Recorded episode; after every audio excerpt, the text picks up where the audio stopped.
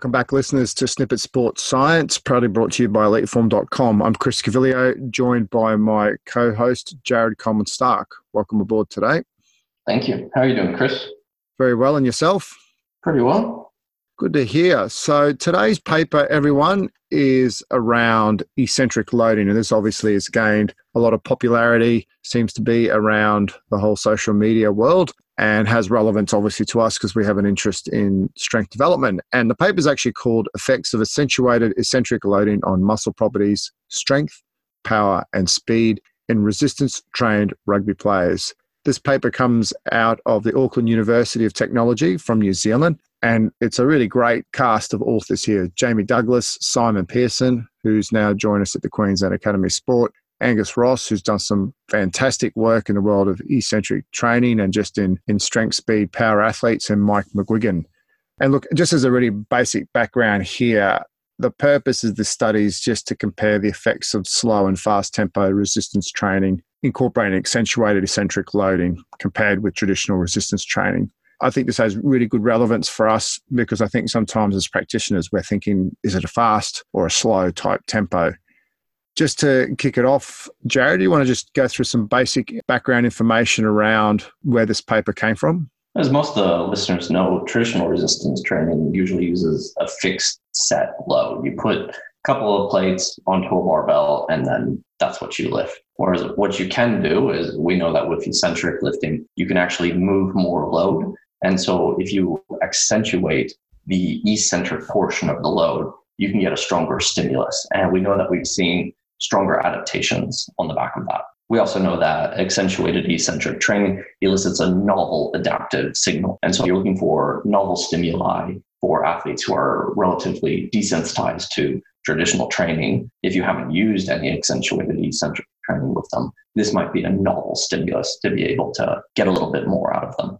Yeah, definitely. And I think also in well trained strength athletes, sometimes this type of work gets forgotten a little bit and being able to revisit it in periods of time. It A in, injects the different types of proposed mechanisms, such as increased muscle fascicle length, muscle hypertrophy, a shift towards a faster muscle phenotype where there's a possible increase in type 2 fiber compositions, and also enhancements in stretch shortening cycle function therefore when you look at it, it, it actually has great physiological sense but also just as a type of a training block it also breaks up that monotony of just typical isokinetic type training.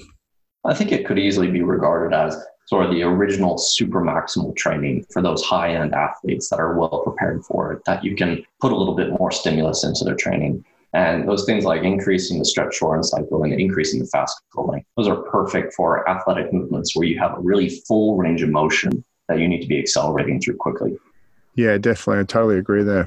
A little bit of background here also is around just rugby players in just general. They're required to develop several conflicting adaptations simultaneously, such as maximal strength and aerobic power. And I know definitely the, when I used to work at Bath Rugby quite some time a while ago, I guess when you look at it, rugby players need to be good at everything. They need to be strong, they need to be fit, they need to be fast. And so being able to get these simultaneous improvements can be made across the diverging components of fitness, concurrent training, which all these possibly attenuate the magnitude of adaptations that we would get if you could train them individually. The theory behind this was is that with the authors, they thought the inclusion of some sort of accentuated eccentric loading could be a particularly useful method of further stimulating the neuromuscular system within a concurrent training program for the rugby player.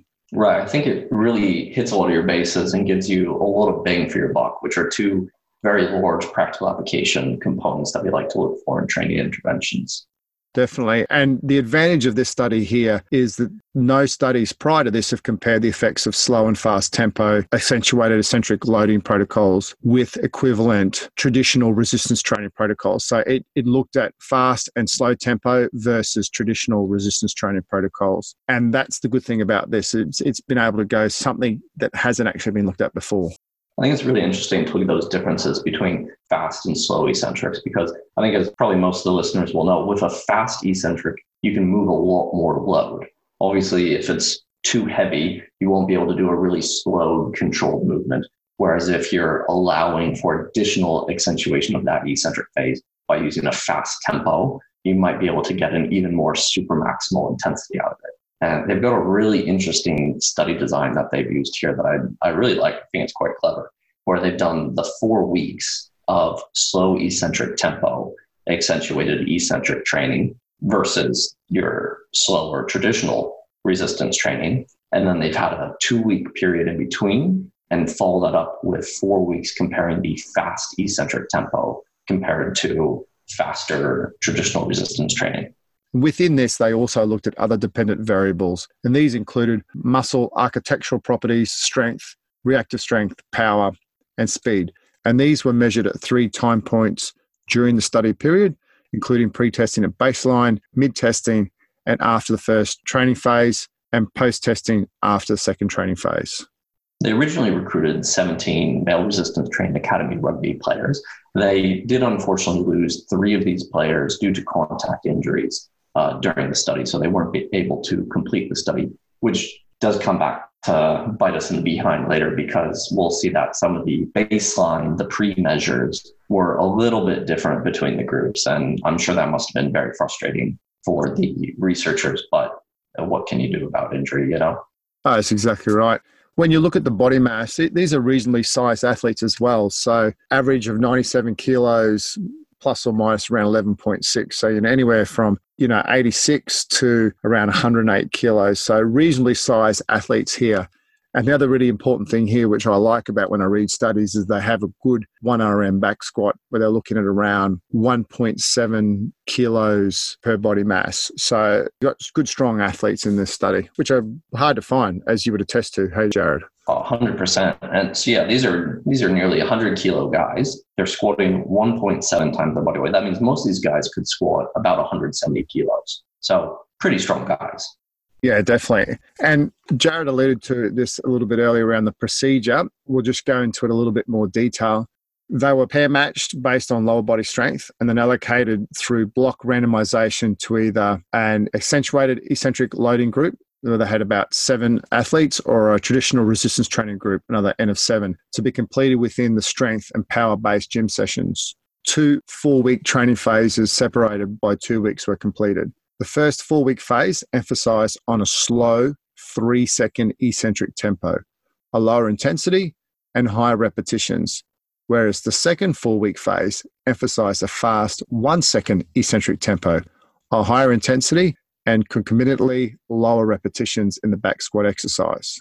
The eccentric load for the accentuated eccentric load group was 18 to 25% above the traditional resistance training load during the strength sessions.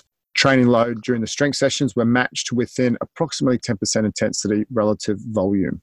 Therefore, overall, the concentric intensity was 4 to 5% lower in the accentuated eccentric loading group. Going on further, the two strength sessions were completed on a Monday and a Thursday, and these began with either the back squats according to the slow eccentric loading protocol or the traditional resistance training. Whereas the power sessions were completed on a Tuesday and they began with the similar type lower body movements. One thing I thought was pretty cool in this study was the custom built Smith machine that they use for this. So they have this machine that provided pneumatic assistance on the lifting during the concentric portion of the movement.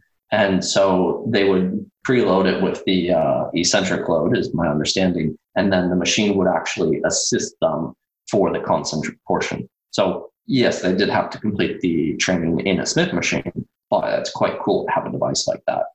I think that's always the challenge when you get truly strong athletes being able to perform that type of super maximal loading where you want to go heavy, but you need to do it safely as well. As much as you say, well, look, it's in a Smith machine versus free weight, but these are huge loads that potentially some athletes could be doing. You know, you could get some throwers who could be benching 200 kilos traditionally with no super maximal loading. You know, we're looking at like loads of 240, 250 just to get that accentuated eccentric loading that's necessary for the muscle fibers. Right, particularly when you've got that additional eccentric load, which could be a super maximal load, it's quite difficult to control on the eccentric phase of the movement. And it, it does, even with experienced lifters, it does pose an increased risk of injury. So it's a safe bet to use a more controlled environment like that. Yeah, it's a cool machine. I think it's quite unique to SPRINZ in New Zealand as well. So they've got some very smart people working there and they've been able to use that to, to good effect.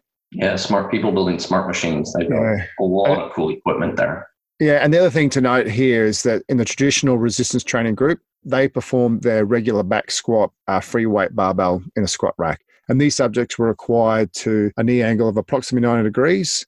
And they actually put a plyometric box set that was individualized to their height. So just that comparison of free weight versus Smith machine in the two different groups here. And they used that same 90 degree angle when they did the one repetition maximum squatting. So just bear in mind that all these all these squatting numbers that we've been discussing are all based on that 90 degree angle with a touch to a plyometric box. To be honest here, we, you know, you say, oh, 90 degrees versus parallel. We're talking about rugby union athletes who they could be inhibited by actual just issues with their limbs and, and, and, joints and so forth. So sometimes that's a consideration you just need to take with the group that you have. Like, yeah, you'd like to get that nice parallel position, but the reality is is that these players are pretty beat up. And you know, to be able to lift there to a load that you'd be happy with, you know, sometimes you say, well, you know, 90 degrees is fine. You know, it's, that's not a bad depth. Right. And for rugby players, I mean, where do you really need to be producing the force? It's not at below 90 degrees. So, yeah, that's exactly right other measurements that they took within the study here one was an inertial load cycling power. And once again, another custom built machine by the crew here in New Zealand. They used a cycle ergometer in this sense here. And this was used to assess concentric muscle power of the lower limb. And this involves the determination of torque delivered to the ergo flywheel across a range of pedaling rates the product of the flywheel inertia, angular velocity, and angular accelerations were applied to the flywheel and used to calculate power. Subjects completed three trials separated by two minutes, and this was done maximally. Instantaneous power and torque data were sampled, such as peak power per kilo or watts per kilo, and the cadence at which peak power occurred. And this was as in revolutions per minute or RPM. For the half meter drop jump, the subjects completed one practice jump followed by three maximal attempts with 30 seconds of recovery between each trial. They were explicitly asked to simultaneously attempt to minimize their ground contact time while maximizing their jump height, but to prioritize brief ground contact time. And hands akimbo. I remember in one of our very first podcasts, Jared, I said akimbo. What a great word. Yeah, it's a perfect word. It just, you know, it's a basic body position. We should all know it, right? And for those people who, you know, we all know what a drop jump is, but half a meter is actually a reasonable height, to be honest. And if you're not used to it, it takes a little bit of get, getting used to being able to drop with confidence and being able to come up off the ground. So that's a good height that they actually did. Right. And I actually find half a meter, you know, post training two days afterwards, it is a bit of a stimulus. Like you do pull up a bit sore from that, just from the eccentric loading on, on a half meter drop jump. And look within this contact time, flight time, and a reactive strength index, which is flight time divided by contact time. And these were determined and used in the analysis at the end. And another measurement is actually leg spring stiffness. And this was also calculated. Then for the 40 meter sprint profiling, they had the athletes warm up and then complete two maximal 40 meter sprints separated by approximately five minutes. The maximum velocity, or Vmax, and the time splits at 10, 20, and 40 meters were determined. Contact time, flight time, and step rate at maximum velocity were determined from each sprint. Vertical stiffness and leg stiffness at maximum velocity were modeled using the methods previously described by other researchers. And also, the last measurement here was muscle architecture. And they used an in vivo muscle architecture that this was measured through an ultrasound transducer. So, just in summary here, the study design, they had the pre testing in week one.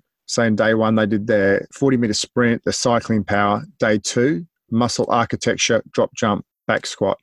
Then they had their first training phase, which was four weeks long. They used the two interventions. The control was slow traditional resistance training or slow eccentric loading intervention.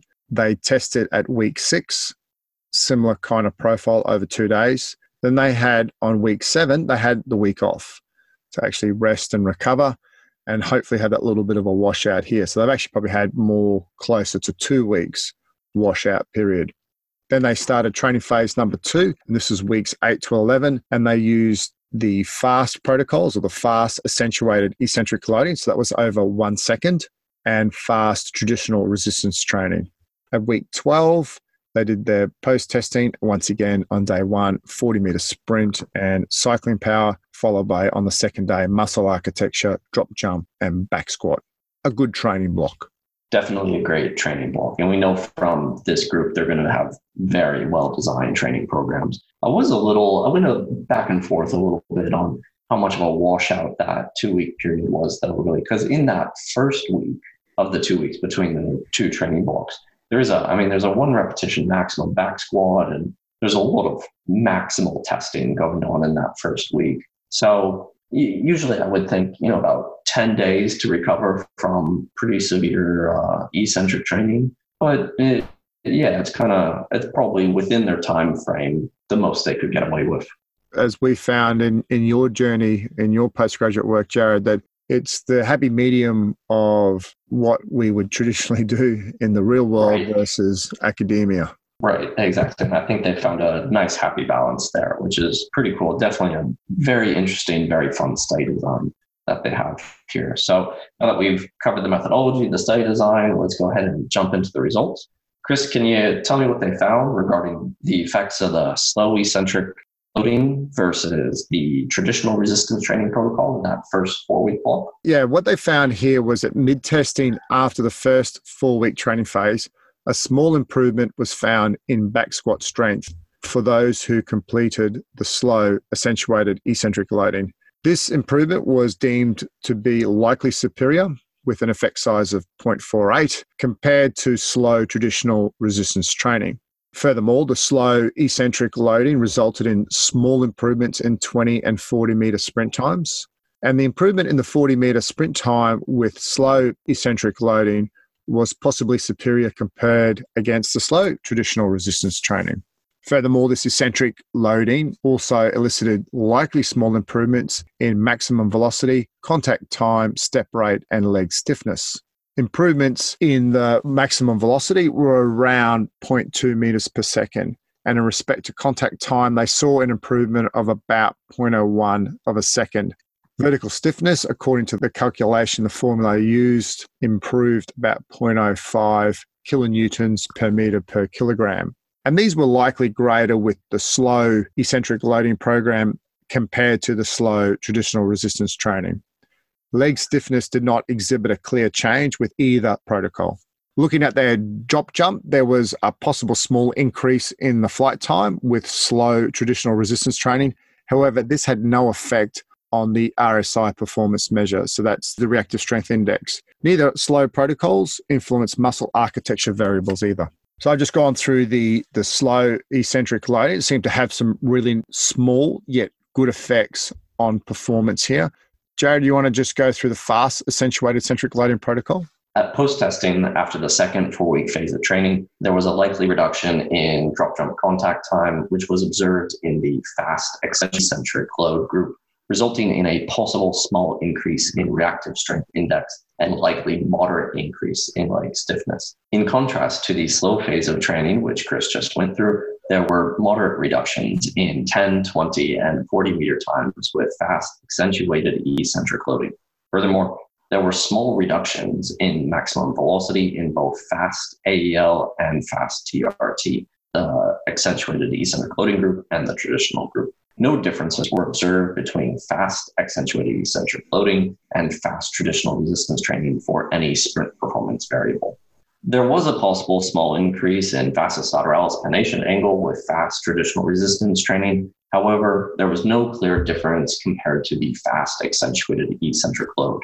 Some nice findings there, hey, Jared. Yeah, quite a study. I mean, they, they looked at so many different outcome measures and had such a great training program. You, you just know from the study design that something is going to come out of this. Yeah, definitely. And, and look, you know, just in summary here, their main findings was that four weeks of slow accentuated eccentric loading resistance training was superior to slow traditional resistance training. So this is going down over three second period. And this improved lower body strength and sprinting speed in these rugby players.